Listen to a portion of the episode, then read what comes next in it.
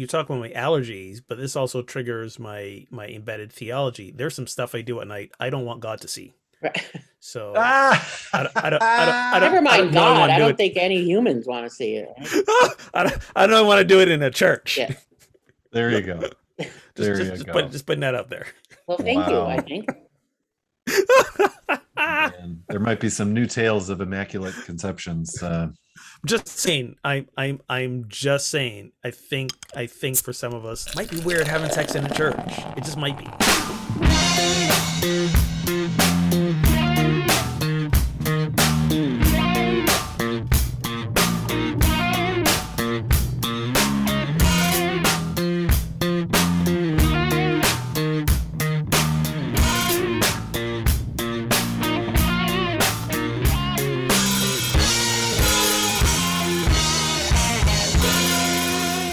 Welcome to episode 206 of Pub Theology Live, a weekly conversation on life and faith over a craft brew pint, a fine wine, or whatever happens to be in your glass.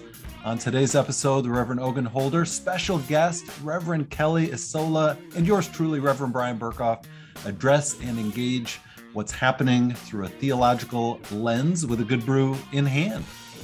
And it's Reverend Kelly Isola. Yeah. Isola.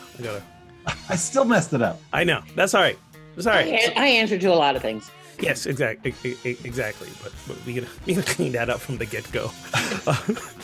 Thank you. That good brew might be in one of these fantastic Pub Theology Live pint glasses. Again, you got to the end of the month, folks. That's just, 10 days? I math well.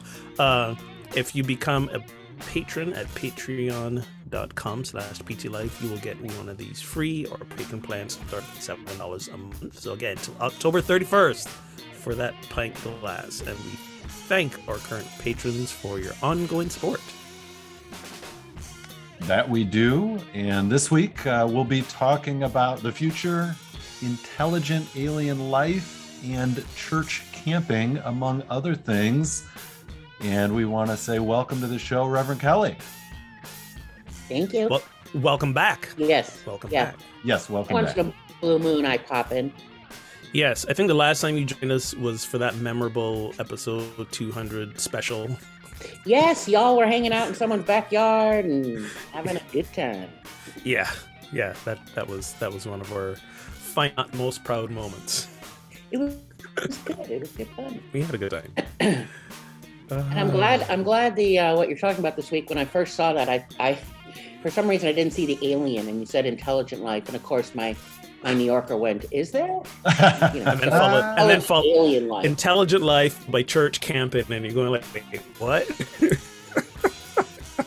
So, Kelly, what are you drinking today? Oh, so I'm drinking home-brewed French press coffee in my Queen of Everything cup.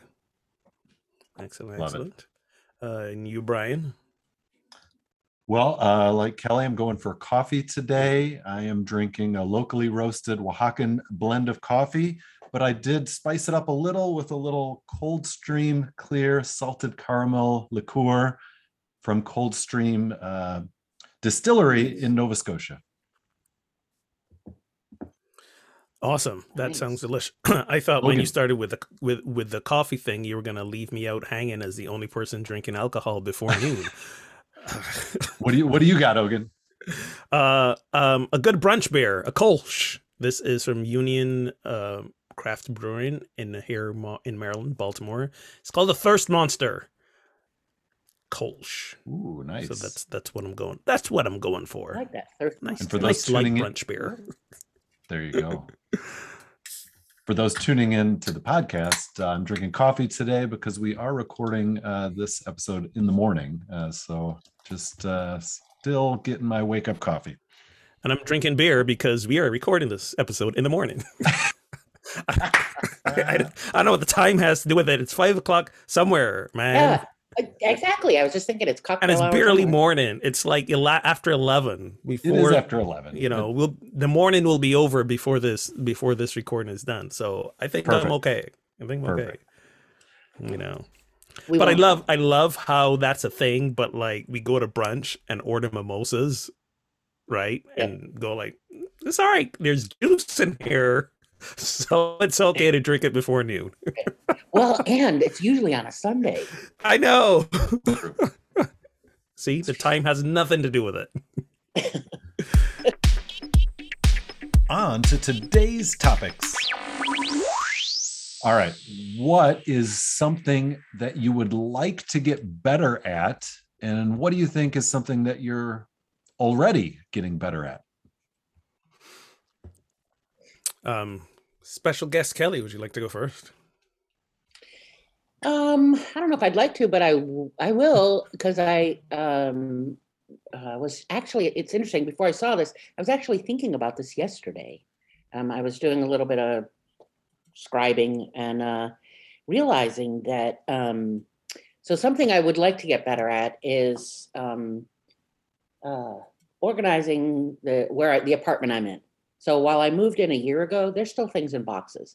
There's still, there's things to get rid of. There's things to go down to storage and just keep, I'd like to get better at maybe moving the pace a little bit quicker. Because when you walk in, you want to feel like you're in a sanctuary, and I'm not having that. So that's something I'd like to get better at, and just keep that going. I just have a tendency to sometimes to make piles. But when you live alone, you make piles. Today, I'm going to share how we can organize and reset our life. And something that I am getting better at, and this will get might get a little mushy, but I realized that I've really gotten a whole lot better in the past couple years at I'm not even sure what the words are, but at understanding and being what love is. And I don't mean love the feeling. I mean love the challenge of it. The nurturing people, challenging people, the being it out in the world and having it in your life, like just having it come in and go, yes, that's mine. I have this mantra that I live by that is, when I'm hard to love me harder. And when someone else is hard to love them harder. And so I've been doing that for a while, but now I realize that what I've gotten better at is like, I actually do that. And not that it's pain-free, and not that it's not uncomfortable, and not that there isn't, the messy, part of it, but just love has radically shifted for me. And I've gotten better at loving and being loved. That's beautiful. Nice. And I can feel myself all emotional about it. I'm getting verklempt over here. I'm just really, for someone who lived I had a long period in my life that was pretty, as an active addict, so it's pretty dark and it's pretty violent and lots of things in, throughout my life that are just, you're always, I don't know about every minister, but some days I'm like, oh my God, I'm so tired of self-reflecting, just fucking make it stop, and in doing that, that's the healing work, right? What I call the me search, right? Yeah.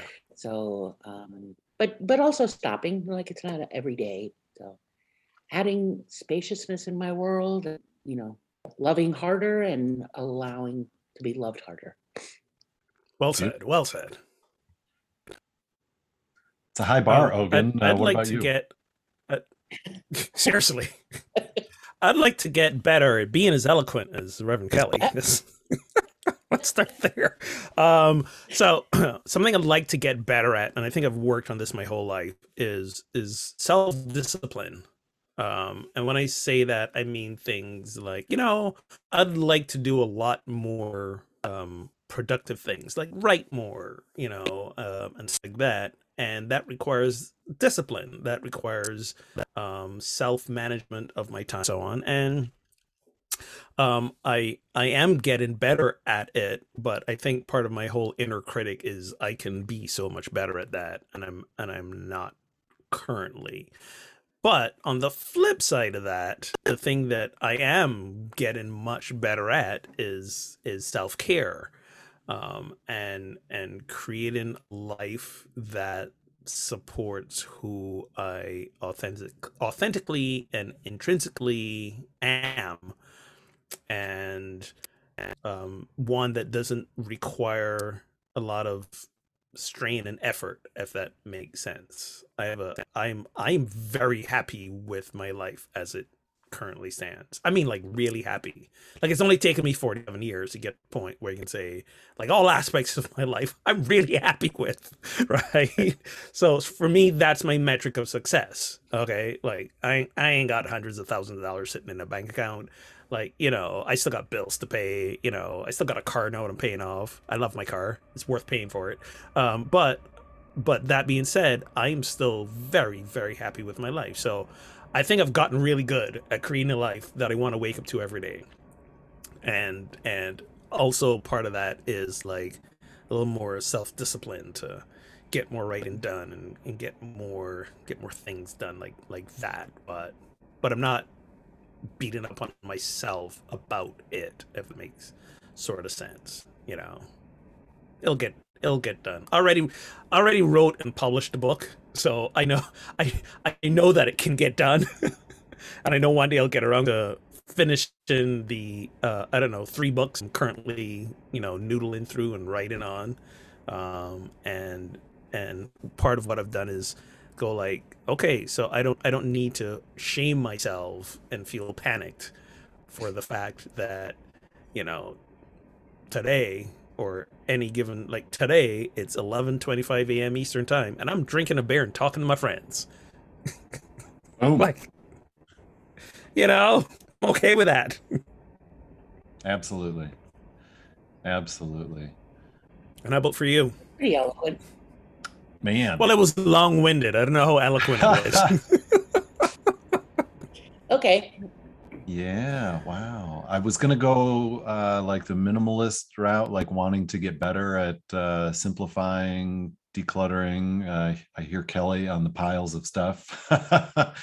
I could be really good at keeping things much longer than they have any right to be kept. And with 4 kids, you know, space is at a premium, so be more helpful if I was able to let go of things better.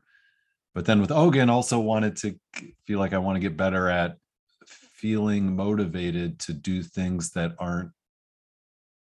don't have immediate need, like a longer term sort of projects, whether that's writing or something else.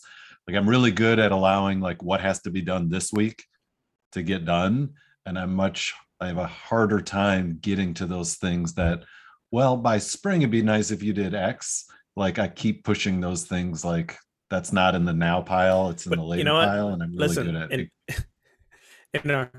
In our pre-show, and on other times in the episode, you know, I poke fun at you about you know, the kids and the parenting and all that. But you have 4 kids; you have an immediate pass for not getting the long-term things done.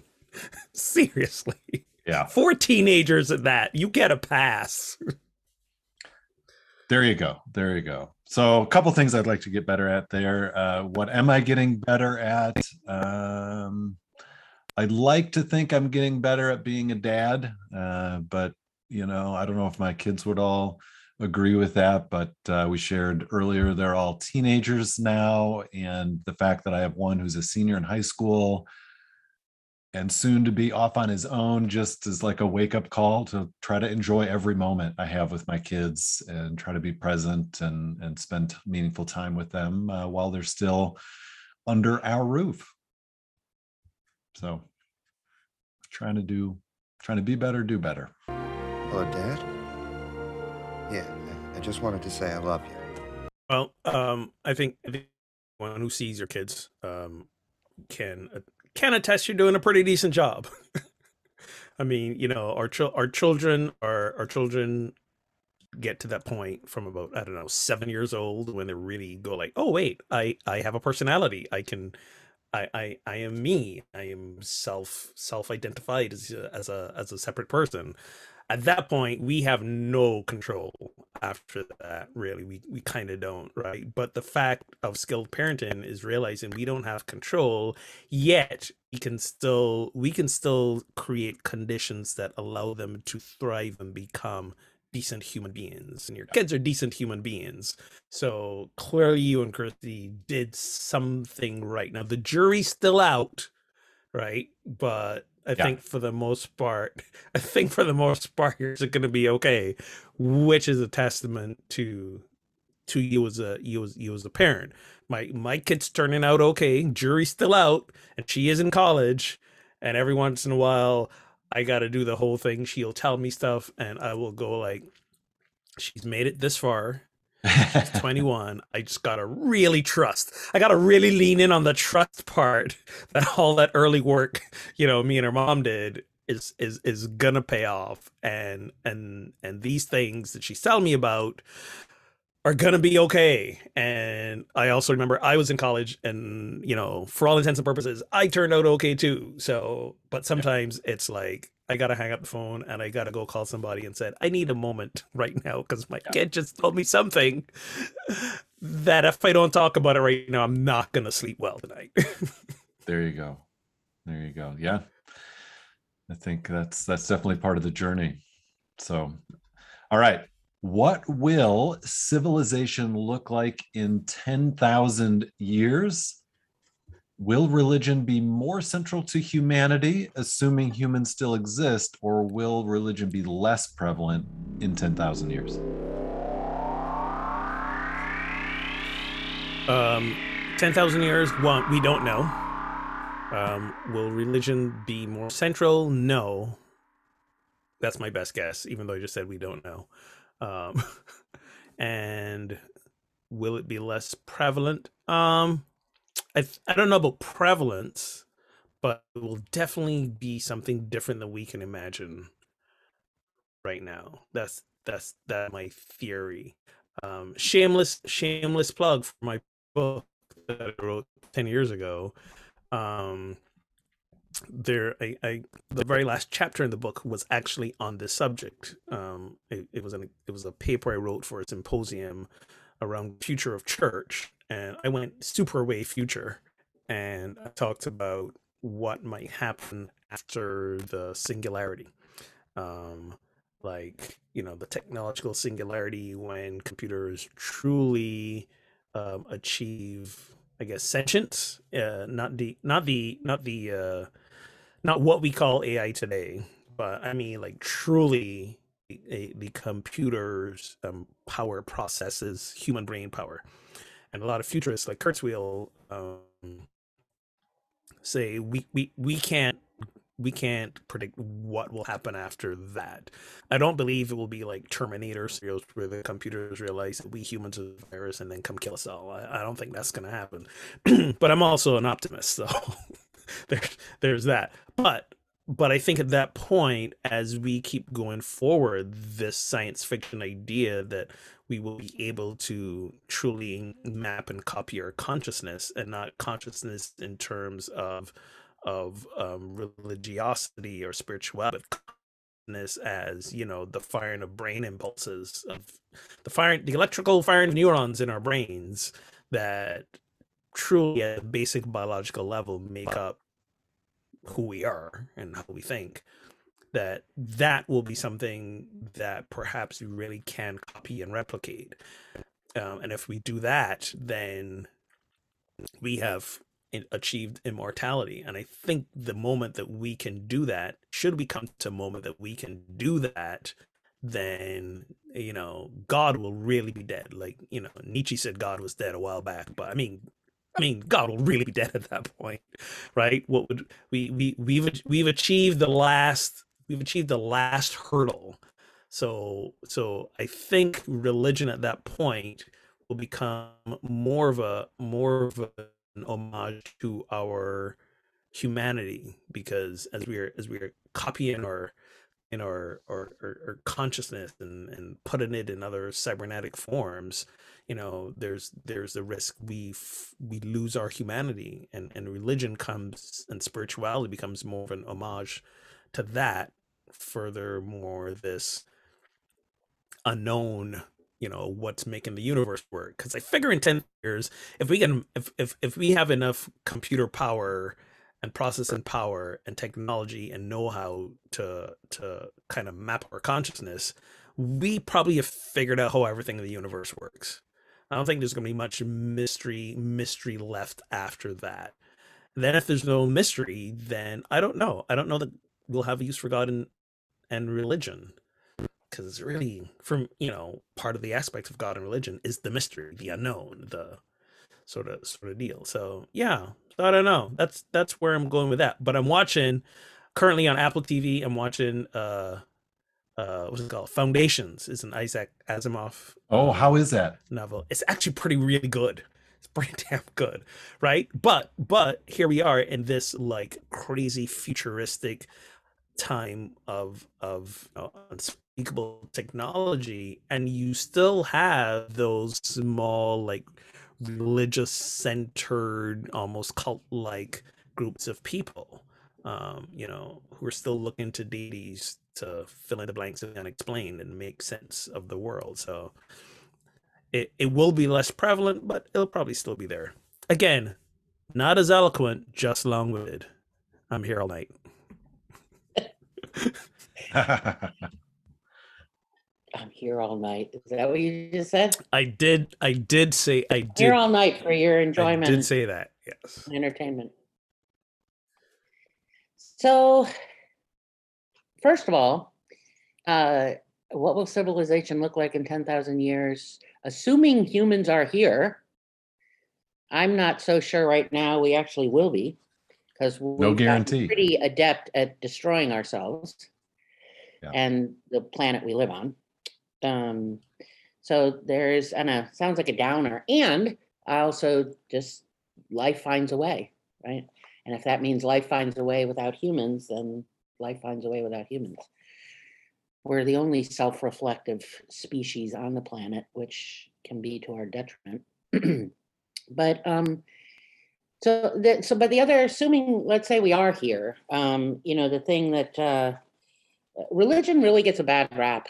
There's this huge allergy, and you kind of point for religion. Good reason. No, bad religion. There you go. Okay, bad religion. 75% of the world identifies with a particular religion. So it's not a bad thing in and of itself. Well, I mean, numbers don't make it a good thing. A lot of people ascribe to some bad ideas. Well, that's why I said there's a difference between religion and bad religion. So you have an allergy, obviously, that needs some work. Because religion in and of itself inherently is not a bad thing. Its foundation is to bring people together. Now, has it gone astray? Has it gone, into other places? Has religion over the years turned into something that it, in particular denominations or particular faith traditions becomes something that maybe it didn't start out to be? And most every faith tradition has multiple, threads, from something very conservative and even oppressive to something very progressive and very liberal, that you can't even see the pinnings of whatever a belief system is, the structure. So I think it depends on how you define religion, the basis of, and people, especially, more people, during a pandemic, people seek out a spiritual community, and, religion and spirituality go hand in hand. Either one pushed to an extreme falls apart, right? You push spirituality to an extreme and you become a bliss ninny, and, and anything goes, right? Without, you might, find this place where I just cast my net wide and never go deep. And, religion pushed to an extreme becomes oppressive, and everything that, all of Ogun's allergies, are what you see. And I get it. I've, been 25 years in interfaith work and around the world, and you see the good, the bad, and the ugly. So I don't know that, because religion is, is spirituality put into a structure, into a framework that we inherit, right? So I learned some structures and rituals and prayers and things that I inherited in my faith tradition. I was raised Catholic, and yet I'm one of those very small minority that I don't carry any Catholic baggage, because I had the benefit of being raised from the core of the teachings, not the patriarchal structure that came later, right, that was introduced and, you know, patriarchal overlord of oppressive, but rather the heart of the teachings, which is, you know, about loving your neighbor, right? That was about caring for each other. Like the things that people love about what Pope Francis is doing is the heart of the Catholic teachings, you know, caring for earth, caring for each other. You know, yes, there's a lot of social construct and, you know, bad theology that comes along with it. But that was later, like that came later on. So if religion is here, I think it's more central to humanity than we like to admit, because when you say religion, most people go to the unconscious, unexamined assumption of bad religion or bad theology that they were, you know, kind of beaten into them. And I don't know if it'll be, but I think if it's around, it'll be defined differently. It's certainly like kind of some of what Ogun was saying. I think it will define differently. I don't know if God will disappear. If there is God, it may not have the word God, but the ultimate reality, the idea of ultimate reality and the mystery, I think will always be there, because I think the universe is an ever evolving, ever, you know, life finds a way.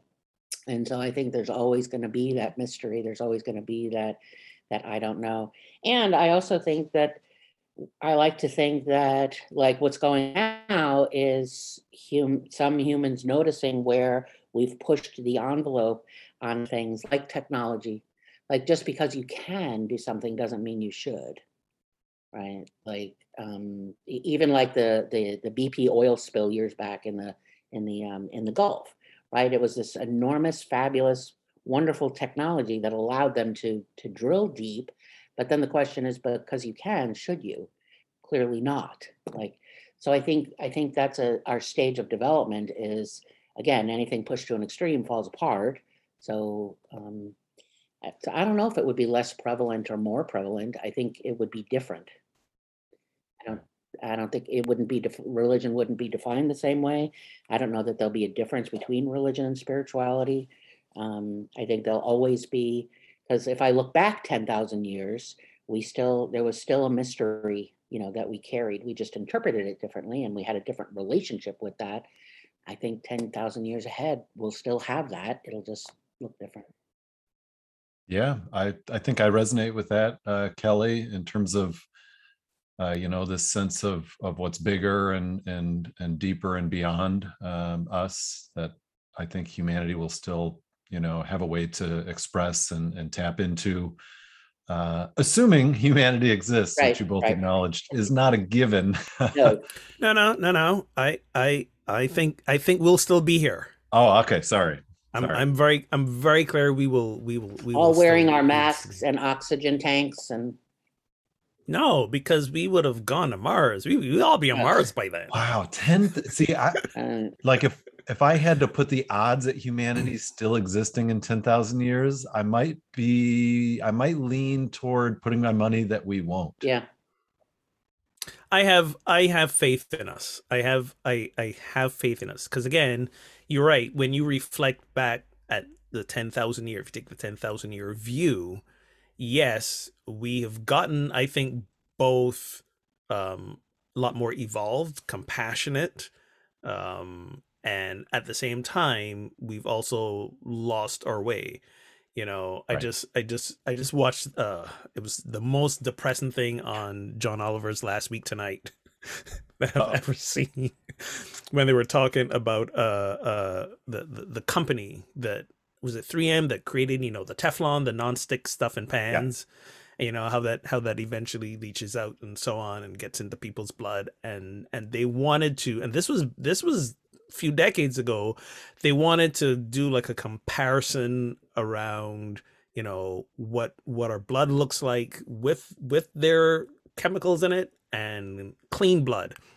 They couldn't find any clean blood because their products had been so prevalent in the previous decades that the chemicals, I forget the name of the actual chemical right now, had pretty much infected everybody and was in the bloodstream of everyone around the world. They had to go all the way back to like pre-Vietnam War days to find some blood samples. Again, In other words, before they put this product on the market, to find clean blood. So yes, we're doing some crazy shit to ourselves, but we're also increasing in awareness that we're doing this to ourselves. And there are many people and yes, companies that are going, we need to create some alternatives. So I think the alternatives, the clean alternatives, the healthy alternatives will catch on eventually.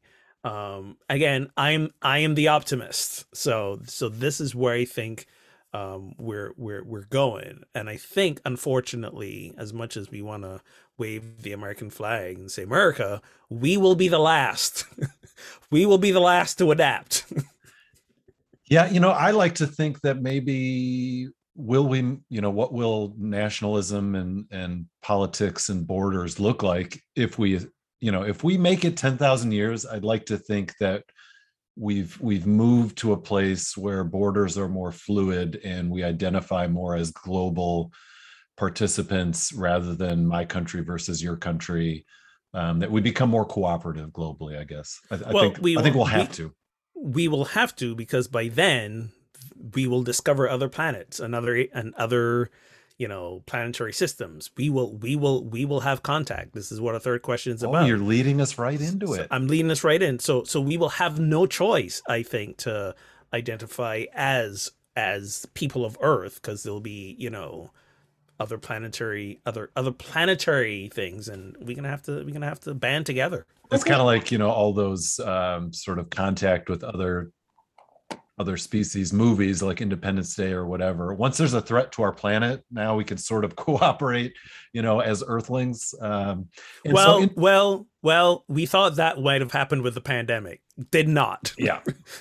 No doubt. It was a global threat and we did not band together. Yeah. I mean, to a degree, but not to the level that we should have. Correct. We had a lunatic in office. But to be clear, it's not just us. There are other countries with other lunatics. Yes, I know. As well. So, none that I'd like to be associated with, but yes. True fact. I think that the borders like less or more fluid. And one reason I believe that is that one of the things I see going on in terms of racial equity, racial justice work, when I'm working with groups of white people and then being in class for my own learning, to that what I see going on for many white bodies, well, I don't know how many in the scheme of 7.5 billion, but learning to reclaim their own lineage, because there's really not a white culture, but I have an ethnicity, I have a lineage. Of Italian, of Ojibwe, of French Canadian, and I'm watching others, go and claim those to create culture, right? To not even create, but re-empower, reclaim, re-enliven, breathe new air. So I think in doing that, you a byproduct, whether you know it or not, is the borders are like it. Things become more fluid. My homeland is lots of other people. I mean, my family is in the middle right now of, we're going down the road of gaining Italian citizenship because I'm eligible, so I can have dual citizenship. Cool. So even that for me is I'm hopeful too in some ways, Ogun, but I think. Yeah. Hopefully we can have global citizenship at some point. Right? I think that's it's the markers and the steps of what we can imagine into existence. Yeah. I like that. That's cool. So interestingly, a new study, this is Pew Research 2021 study, finds that atheists and other non-religious Americans are more open to the idea that there is intelligent alien life out there, while more religious folks, particularly evangelicals, are more skeptical about that possibility. So I found that interesting, wondering how either of you react to that study. Makes perfect sense to me. Yeah. Well, it does. And why is that? So again, here we come back to the word religion, because even the how it's defined and used has changed in 20 years. But if I just want to use, say, a group like evangelicals or someone more, whether it's Muslim or Jewish or Christian or pagan Wiccan, again, there's the spectrum. So if I go with a conservative that are hanging on tight to belief systems, to those structures, there has to be somebody in charge that I can relate to as a human, right? And so if you start introducing aliens, now you've just sort of, well, wait a minute, God lives in the tabernacle, you know. And there's I think a big part of it as well is in many evangelical theologies is the idea that humanity is central to God's plan of salvation, and Jesus came to die for human beings. And so if there are other sentient beings, like that throws everything out of whack. Right. And we of course the group that believes we've only been here for 6,000-7,000 years. And don't even get us started on that one. And throw a huge wrench into that. Yes. And not just, Jesus dies for our sins, but that the whole idea that God has given us dominion. Right. So if we've been given dominion over this, then wait a minute, that alien doesn't fit into that scheme. Yeah. Especially if they have much better technology, which I'm guessing they will. Yes. Yeah. I think they're watching us and going like, we're not messing with that pile of garbage. Right. They're waiting. We got to wait for a few billion to be gone. I'm subscribing to that theory, but I also think part of the resistance or part of the they're struggling is that they won't be able to account for this because aliens aren't in the Bible, right? And the Bible is the first and last word of God. They made a stretch for the dinosaurs. They're like, sure, they were in Garden of Eden, whatever. Like they did some mental gymnastics around that.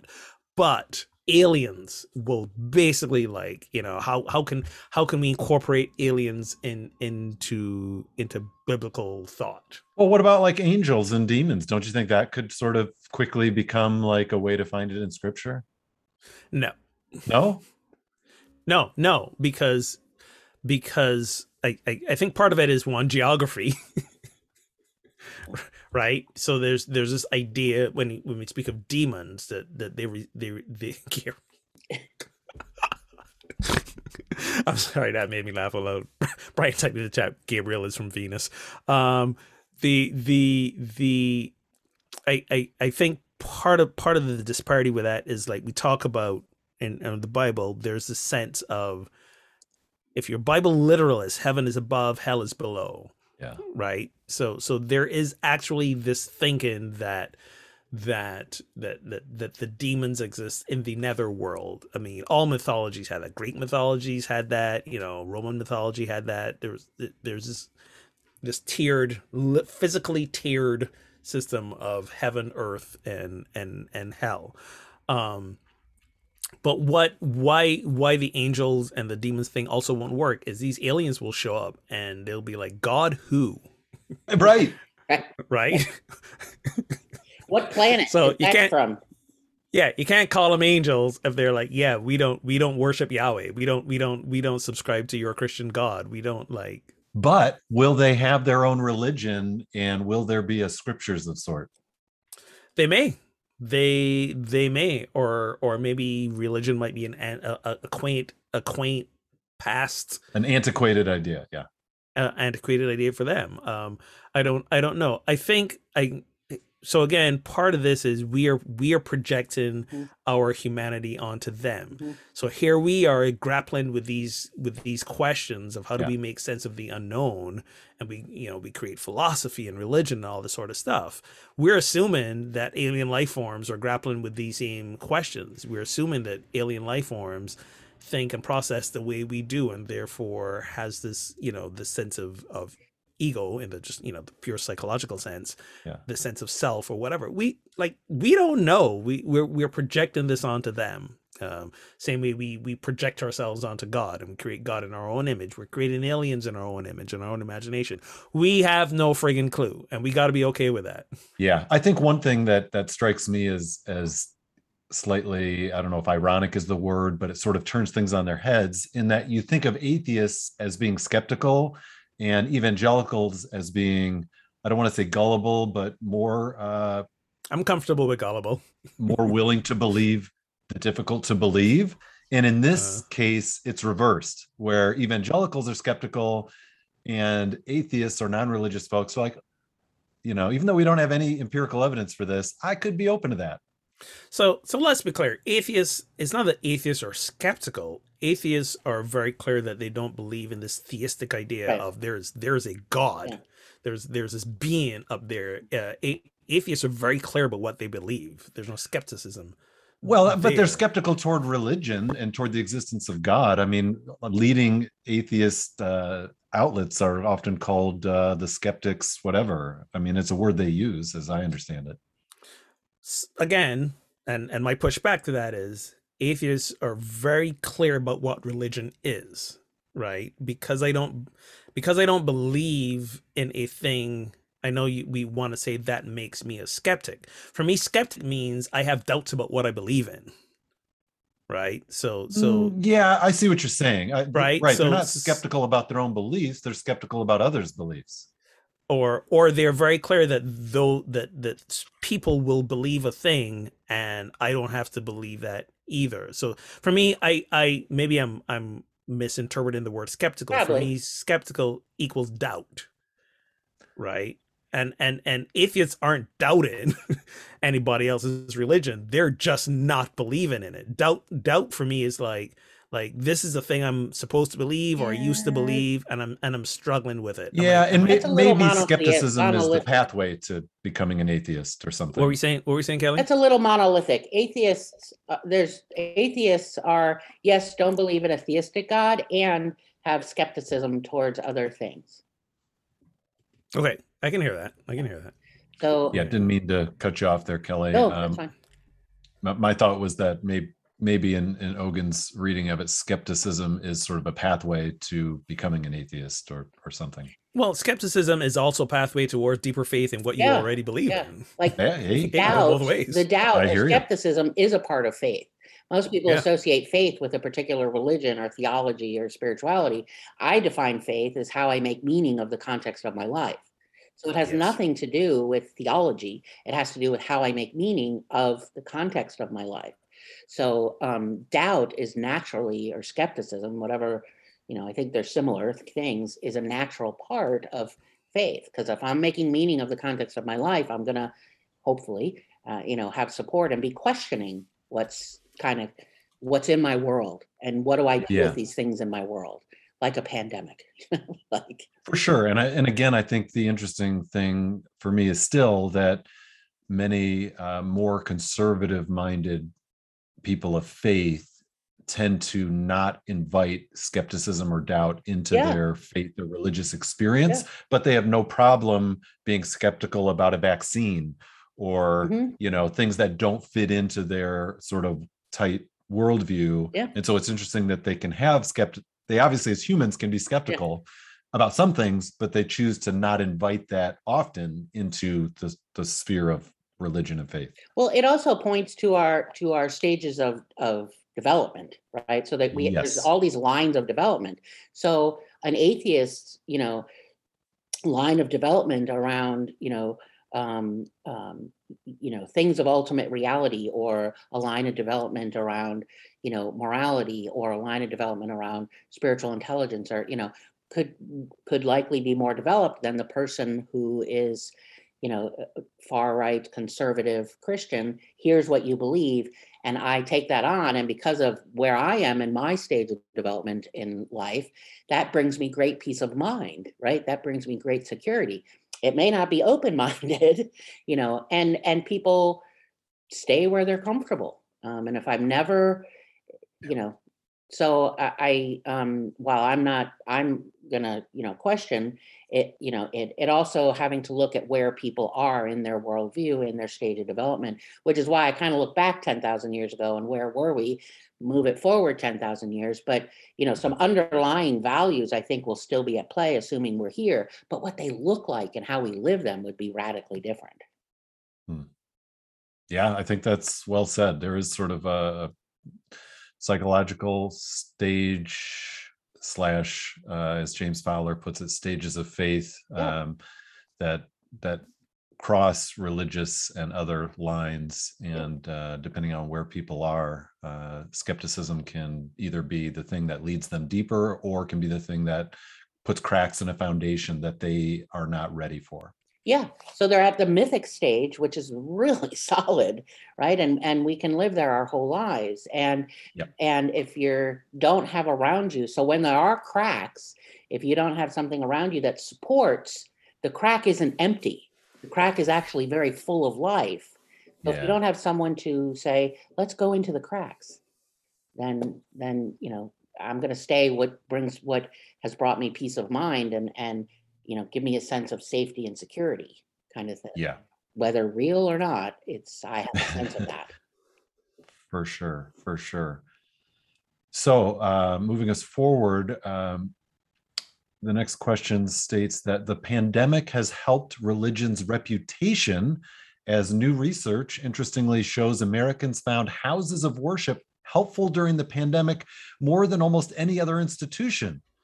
And so religion can sometimes, you know, get a bad rap. And the fact that during the pandemic, people actually found communities of faith as helpful as any other institution is pretty striking. Mm-hmm. And the question then is, do religious vaccine resistors put this progress at risk? Weren't houses of worship initially helpful in spreading the virus, though? I'm like... That reputation wasn't all good. We didn't say it was a sterling reputation. Okay, just point of clarification there. Well, nice to get some good news, you know, that, you know, churches and other communities of faith are seen as positive and helpful during a time of crisis. That's a definite plus, that, you know, people during this time of sort of social disconnection maybe found a return to communities of faith was something they needed to get them through. So I don't know that the vaccine resistors puts this at risk, because I think we will, I don't know if the research shows this, but I think people are probably going to lean harder into the religious establishments they already resonate with. So I'm going to guess that if you have a church where the leadership is vaccine resistant, you already have a bunch of congregants who are vaccine resistant, and they're going to be already looking to that church for their support, which they will get. And I mean, I don't mean support in their point of view. I mean, literal support in terms of whether it's food or shelter, whatever. So I think this is, as religion tends to be a lot, you know, this is going to be a birds of a feather flock together sort of situation. Yeah. And I think maybe the question is more around, does it hurt public perception more than, and I don't know, Kelly, how do you respond to this? So say that again, does what hurt public perception? So, okay. So I guess to put it maybe in a clearer way, people found that communities of faith were helpful during the pandemic, but now we see a lot of people resisting the vaccine on religious grounds. And so does that sort of make people say, well, churches are helpful, but they're also keeping people from getting vaccinated, which would get us around the bend. And so maybe faith is a problem more than helpful. Okay, that's a different question. I misinterpreted that. So you're talking about like people seeking like religious exemptions. So people are saying, because of my faith, I don't need a vaccine, or I can't get a vaccine. Like, how does that hurt this sort of positive spin or positive experience, I should say, that people have of churches, faith communities? So what I was sorry, go ahead, Kelly. So I work in disasters. I'm a disaster chaplain. So I've actually been deployed since March of 2020. And one of the things that I stay involved in and kind of follow and work with is houses of worship in disasters.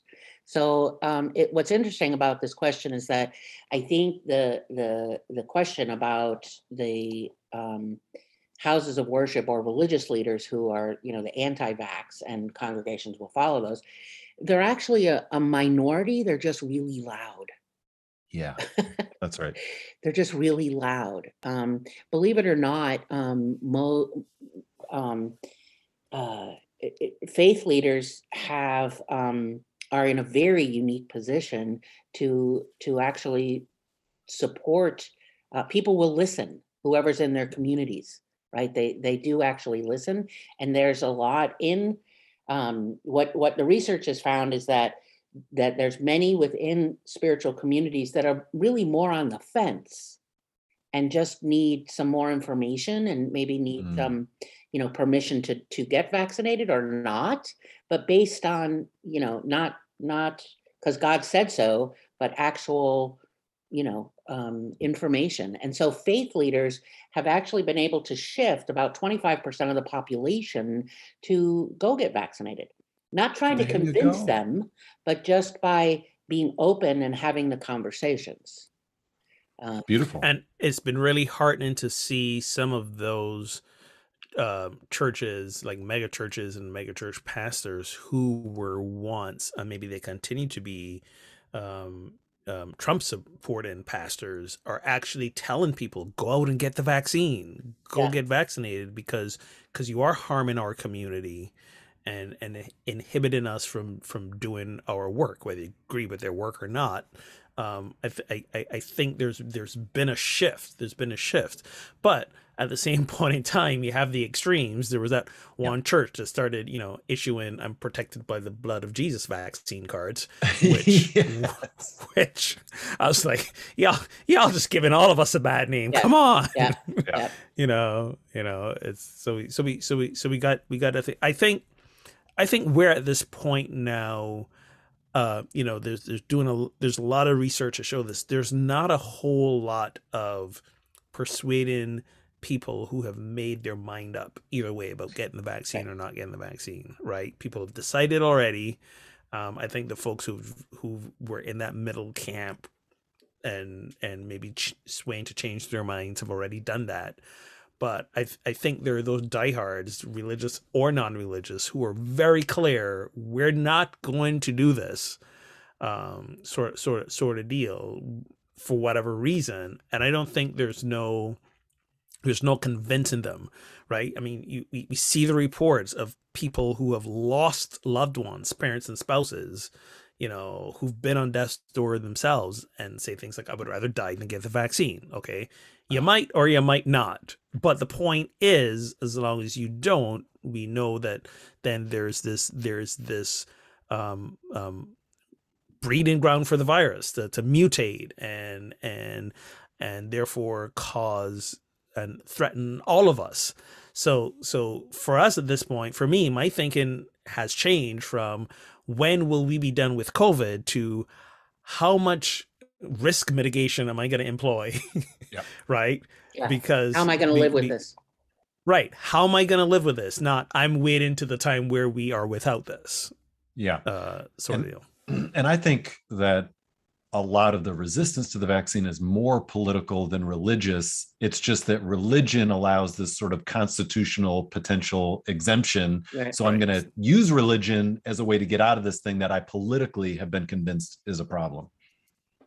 Yes, it is a loophole. I think I mentioned this on the show before. Shortly before I left my last church ministry position, I had a congregant who called me and said, I'm in line for this new job in a healthcare facility, by the way. And he didn't want to get the vaccine. So he was asking me if I'd be willing to write him a letter for religious exemption. And I said, no. I'm like, first of all, there's nothing in our religion, our faith, our system of beliefs that is anti-vaccine, anti-medicine. So one, that's not a thing. And two, you're working in a healthcare situation where you're going to be with other people. I think you should get the vaccine. So on both professional and personal grounds, I'm not going to do this. And that person wasn't entirely happy with it. But for me, it wasn't. If you have a real religious conviction, that's one thing. To your point, if you're using it just to get out of this, get out of something that you don't want to do for whatever reason, that's not why we have religious exemptions, and taking advantage of it is very anti-religious, actually, when you think about it. So the largest accepting group of the vaccine is the Jewish faith. So when it was PRRI, the Public Religion Research Institute, so in their surveys, about 85% of the polled population that were Jewish were acceptors. The smallest population of acceptors were Hispanic Protestants. Hispanic Protestants, yep. Interesting. Yep.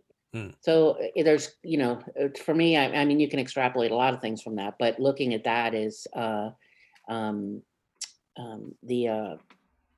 cultural thing, because one of the things that has gone on with the pandemic is the all the rumors. And so here in the Kansas City area, one of the rumors that went wild and rampant was that if you go to the hospital because you think you have COVID and you want medical treatment, they're going to implant something into you to follow you. I mean, I'm like, where does this come from? And so some of our work, you know, our social media work was getting rid of the rumors. But the largest group of refusers was the white evangelical Protestant. Mm-hmm.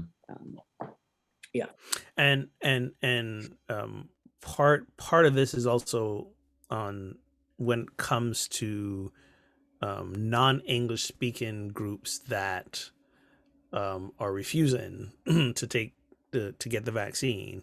A lot of it is because, and this comes out of the massive reports that were recently leaked around Facebook and social media. A lot of this is, they're in this country, they're non-English speaking, so they get a lot of their news and reports from their relatives back home, where the limits of what is on social media doesn't exist, right? So a lot of, you know, in here in the U.S., there is, like on Facebook, for example, the U.S. makes up basically 10% of Facebook's clientele. Right.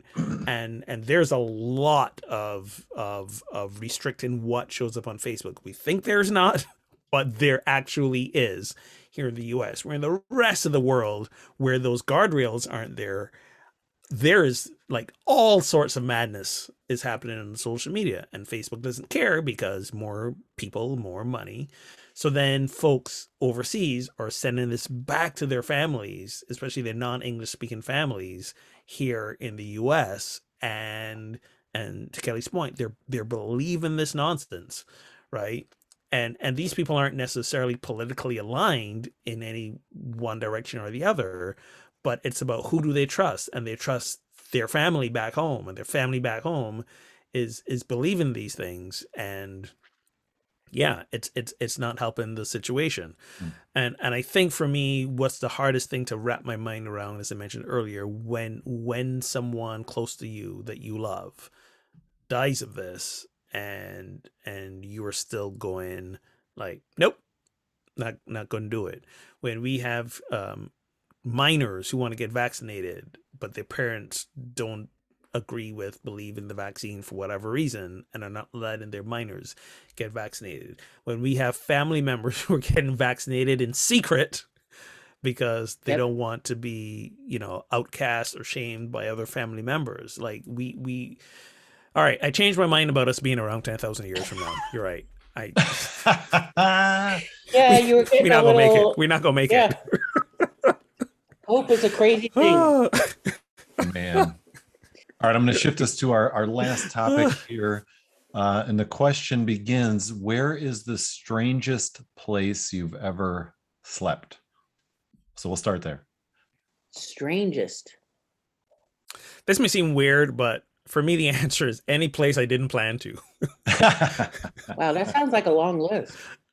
There've been some places. So I think for me, what's topping this is, I'm not a big outdoorsy camping person, but one year in the Jennifer and I used to affectionately refer this to the summer of 2016. That's all we called it, because it was a real make or break year. It was the year our marriage almost imploded. It was I was like super stressed out for being in a job I didn't love. I decided to go on this like crazy camping trip up in the mountains of like Wyoming. It was it was a trip with an outdoor organization, so there were like experienced campers leading us, like rookie, amateur, you know, trying to be wildsman. I go up in the mountains. I get high altitude pulmonary edema. Like there's fluid on my lungs. I got to be evacuated out from the trip earlier. It's a whole thing, right? But one night, and one night they're like, we are all carrying various pieces of camp and equipment, right? So we're trying to keep our backpacks light. Some of us are carrying the tent poles. Some of us are carrying the tent covering material. Some of us are carrying pots. Some of us are carrying food. Things are divided up. And this was the night, I think the sickest night. And I was at a point where I couldn't walk quickly. Like I'm like one slow foot on the other. I'm keeping up the whole group, and we're supposed to get to a certain point, so that the trip is also like pack horses will come in with supplies and take out our trash. So it's a whole thing, and we had to get to a certain place by a certain time. So they were like, all right, you know what, y'all go ahead. One of the guides and one of the other campers were like, we're gonna wait with him, we're gonna travel at his pace, and we're gonna stay with him. We'll catch up with y'all, but y'all make sure you get to that spot on time. And so we're walking, and nightfall, and there's a storm. We don't have tent poles. All we got is a tent covering, and, you know, and a storm breaks out. We are like, I don't know, we're on the side of the mountain. There's a cliff, and we decide we can just gonna pitch, and I don't say pitch a tent. We literally just threw the tent covering over us. Wow. So there's me sick as a dog. There's this other guy. There's this other guy. And we're all three just like huddled under this like tent covering, basically, I don't know, 5 feet from the edge of a cliff. And all of this actually was me trying to escape my quote unquote call to ministry. I was literally having a Jonah and the whale experience, only it was Ogun in the mountain, sort of deal. So that was the most bizarre memory I have of a place I have slept and under a tent covering, again, yeah, no pole. So it's under literally just on canvas, right? And it's a storm and rain's pouring down, and there's the three of us huddled under this thing trying to keep warm, can't light a fire, and I'm having like fluid bubbles blowing in my lungs. Good times. All right, I call this wonderful spot. You didn't bring a tent? Well, I don't really go camping ever, Jerry. Want to go camping? Hell to the no. You'll go glamping. I will glamp. Since then, I have glamped. Like, get me a good yurt and, you know, a facility with a shower a few yards away. Wi-Fi, power. I'm down with that. Remember when it came to Wild Goose, when we did Wild Goose live that year for our 200th episode, yeah, and I was on the glamping site like 10 miles out of town? Yeah, I can do that. Yeah. No problem. Come check out my tent. I ordered a bunch of crap off Sky Mall. I got my TV, my Xbox, DVD, awesome bed right there. DJ Roomba's in the mix. It's like I'm not even camping. Yeah, I don't know if mine's the strangest place, but it's the most memorable, most unique, unrepeatable. I spent a little time living in Kenya, and so I was out at the foot of Mount Kilimanjaro. So there was a couple of us, little tents, and listening to all the animals. Nice. Or was it nice? Yeah, it was very nice, but you had to just, you know, and then in the morning peeking out of my tent and completely surrounded by a zebra. You know, and Kilimanjaro, you know, right there. But it was just, it's like, I can remember it like yesterday, and I can remember the smell of the coffee on the little campfire. And it just, it's one of those, so I'm not sure it's strangest, but it's certainly unrepeatable, like Ogun's, you know, and there's been other interesting places as well. Well, and as a child, I didn't have a bedtime as a child, so I just went to sleep wherever I was. So one time my mother found me sleeping on the garage floor behind the workbench. So that's a little strange, nice, but I have no recollection of that one. And that's what I meant by wherever I didn't plan to fall asleep, because I've fallen asleep in some places where I was like, sandbox, yeah, outback. Been my choice. Yeah, exactly. You know, on the hood of a car. you know, that the trunk, that sort of place. Yeah, I don't know. Could happen. Yeah, there you go. There you go. So I was living in Turkey when I was early 20s, and a friend and I had taken a small bus called a dolmuş out to this sort of rural town, middle of nowhere, and we didn't understand the schedule for the return bus to our minibus to our hotel. And so we were just kind of like wandering the outskirts of town. And this was an area in Turkey not too far from Cappadocia, which, if you know anything about that area, there was some early church communities that lived in caves, and the stone has this sort of permeable softness to it, and you can sort of dig out caves. And so we had found one of these caves, and we were just sort of like huddled in it. So we had no sleeping bags, no nothing. Wasn't that cold, but wasn't that comfortable either. And it ended up thankfully not being the whole night because we ended up not being able to sleep very well, obviously, and ended up hitchhiking with a random trucker that came by, didn't speak a word of English. And somehow we communicated where our hotel was, and he was able to get us there, but it was a close call to a very, very long night. Just gonna sleep on the floor. It's called the ground when it's outside. I love the fact that I've known y'all for years, and this is the first time I'm hearing these magical tales of foreign adventure. Seriously, y'all been withholding, man. Been holding back. Oh my goodness. So this question is prompted by the fact that in the UK, in particular, some churches are creating an experience they call champing. Not sure about that, or church camping. So you can spend the night, kind of like an Airbnb, in a historic sanctuary. So you can have the vaulted ceiling, the stained glass windows, and they have it set up with this cute, you know, some cute beds, and you can rent it. And it's a way churches have found to sort of repurpose their space, make a little extra money.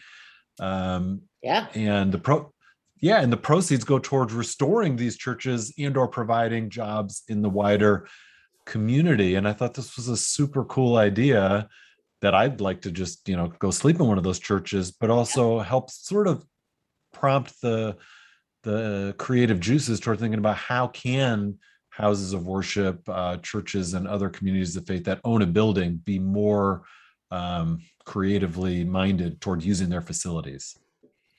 Well, there's, you know, while we don't really here in the U.S. have much in the way of, you know, cathedrals or, you know, old churches with the flying buttresses and, you know, mm-hmm.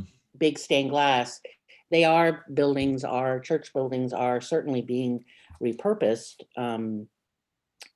or used. I think what churches are finding out is that for the most part, they've been using their buildings Sunday morning. And what about the rest of the week? And it's been going on for a long time, and everyone knows it's not sustainable. It's just such a slow bleed that no one's paid attention. And then along comes a pandemic and ramps everything up, and everyone's like, oh, we've been bleeding for years. We just didn't know it, you know. Now we're not even using it on Sunday morning. Exactly. Right. So I'm watching, you know, some churches and here in Kansas City area, some of the larger ones, using them for, you know, shelter, for vaccination centers, for food distribution, for some have even started taking when if it's a church that has like extra building space, like here's the administration building or, you know, the all-purpose auditorium hall, taking those and actually remodeling them and turning them into, you know, small apartments, say for vets or for, you know, for homeless, or, you know, just because there's no, you know, the middle class got destroyed. There's a whole bunch of us that for a while couldn't find anywhere to live. And so slowly some of these spaces are being made into places just like schools. I'm watching large, you know, high schools being converted and not just temporarily, but really permanently. And I'm watching some people within communities object. Why are you using our church for, you know, why are you letting homeless people, you know, and it's like, But what exactly do you think they're going to do to your building? It's just being... Yeah, and what do you think we exist for as a community of faith trying to follow Jesus? Well, you know, what's funny is that, you know, that those stats, you know, about who gets vaccinated, the in terms of getting vaccinated as an example of loving your neighbor, you know, Jewish community is at the top of that data, and Christian comes around in the middle when you look at all the, you know, the different, and white evangelical Protestant is at the bottom. Right. So it's using your building to love your neighbor, like. Yep. And for me, that's where I have the issue with this, right? Using your building to love your neighbor, as in the some of those things you described, shelter for the homeless, centers to come get vaccinated, those sort of purposes. I'm good with. I get calls for pause when there's like, let's profiteer off of this, and you know what I'm saying, because you've immediately sort of classified this. Only certain people will be able to do this, right? People who have disposable wealth, people who, you know, you get what I'm saying? Yeah, that wasn't what I was talking about. It does say in the article that it's a modest fee. No, I know. That's what I'm saying. I agree with you in the point of using it for more service, benevolent things. Yeah. You know, I get that. This champing thing, this church glamping, this church camping, where we're like, we're gonna rent out the night, you know, to those who can afford it to have the experience of sleeping in the church. Yeah. I understand the church's struggle to pay for their facility. Then yes, probably start questioning if you need the facility at all. But I'm torn. Part of me is like, ooh, how ingenious. Part of me is like, there's some more, there are more quote unquote, air quotes, Christian ways you can be using this space. Yeah, I hear that. But it does note that some of the money goes towards restoring the churches, and some of the money goes toward helping provide jobs in the wider community, and maybe if the building isn't such a financial burden, the church can do other things as well. Go ahead, Kelly. Well, that's just agreeing with that. And if I follow the money, where's the money going? Right. So it can also be a redistribution of resources. It is. I think it goes towards the new sneakers that the preacher needs. So I was going to say, preachers and sneakers Instagram. Right. Because churches have that sterling reputation of appropriately using their funds. Well, many do. Again, many do. To your allergy. Many do. Yes, many do, and many don't. So it goes. So this is what I'm saying. I'm not coming down either way on this. There's a piece of me that loves the ingenuity, that loves the places that are doing it altruistically, and is everyone doing it altruistically, and is this the best use of your space, right? Yeah. Because when we go, you get to sleep in here if you can pay the bill. Mm-hmm. You're already excluding a lot of people, and we know who disproportionately that's going to affect. Mm-hmm. Sure. Yeah. So no, that's my. I don't disagree. I just I think it's an eternal tension. If you want to keep, you know, a 17th century, you know, Gothic cathedral, if you want to have it to continue to stand, then how do you do that? Yeah. And who's paying for it? Yeah. Yeah. And you could argue that such spaces create opportunity for spiritual experience in some unique ways. And I understand you can argue with that, and God is not contained in any building, of course, but they are sort of this connection to the past. They can create spiritual experiences in the present. And so, as Kelly said, if they're going to last, you got to figure out a way to pay for it. Well, and I think too, some of those cathedrals or churches or whoever that are doing the using, you know, getting creative, I think are the ones that are also evolving their own theology, like, you know, opening those up a little bit so that someone can, you know, maybe will, you know, because I think most people are on some sort of journey of just kind of questioning and looking and, you know, life. And so it can be a doorway. you talk about my allergies, but this also triggers my embedded theology. There's some stuff I do at night I don't want God to see. Right. So I don't never mind God. I don't think any humans want to see it. Right? I don't want to do it in a church. Yeah. There you go. Just putting that out there. Well, thank you. I think. Man, there might be some new tales of immaculate conceptions. Just saying, I'm just saying. I think for some of us, like, you know, we go with our significant other. It might be weird having sex in a church. It just might be. Yeah, although "Sex in a Church" is a great episode title. There you go. What better way to thumb your nose at God? But also, what other way to engage in a holy act? Yes. In a holy place, exactly. Right? There's that too. There. And for some of us, it might be a little weird. And are those church security cameras off? Because that's also awkward. There's that too. There's that too. Yeah. You know, and churches and sexual acts, you know, still ooey, still not the best reputation for a lot of places, you know. So right. I'm just putting that up there. I look forward to it. Hear you. Kelly's like, where do I sign up? Exactly. I just don't. I'm very grateful I don't carry the baggage. I'm very grateful. You know, it's a thing, and it's so funny. Just when I think that the bag's empty, I get a question like this, and all of a sudden it's like, ooh, right? So triggers that whole that embedded, like, the church is a quote unquote sacred place, and sacred place means you don't do unsacred things, and there's like deep buried in me that whole teaching around sex. You and Augustine need to have a conversation. And religiosity and all that. Mm. Like the forebrain of me is already like, you know, that doesn't apply, of like, go of it, but deep down, it's still there. So I recognize the folly of it when you're having an amygdala hijack. There's some organ that's hijacked. That enough is the amygdala, but there's some hijacking going on for real. But yeah, I don't know. That's all I gotta say on that.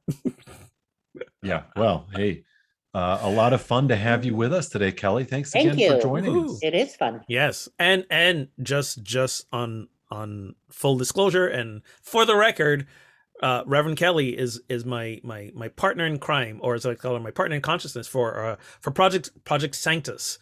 So this is the work that we do, Project Sanctus. We call it a safe, brave online place to get our holy on. And a lot of work we do is centered around anti-racism, is centered around creating a space for those in the question to come and be in the question of whatever. So check us out at ProjectSanctus.com. Very good. Excellent. Love it. And friends, thank you for tuning in to Pub Theology Live. You can show your appreciation for the show by becoming a supporter on Patreon. Get access to pre- and post-show banter. And as Ogun noted at the outset, sign up before the end of this month and get your free PT Live pint glass. You can enjoy your favorite beverage in one of our very own pint glasses. Visit patreon.com/ptlive to get started. And of course, a big thank you to our current patrons. You can listen anytime on SoundCloud, Stitcher, Spotify, Apple, and Google Podcasts. And if you're tuning in via any of those platforms, feel free to give us a rating and a review there. That helps others find the show. You can watch us live Tuesdays on Facebook Live. You know, sometimes 4:30 p.m. Eastern, sometimes in the morning. We got a little hit and miss, but you can find all of it by liking the page Pub Theology on Facebook.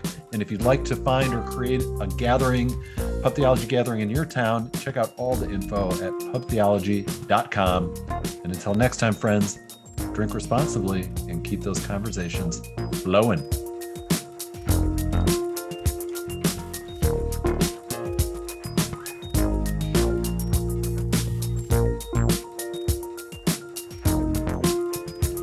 Thank you, Kelly. Thank you. That was fun. Yes. Thank you, Kelly. You're very welcome. Enjoyed it very much. It's great to see you again, and I think people will really love tuning in. Okay, good. Always like to contribute. for the good of the cause.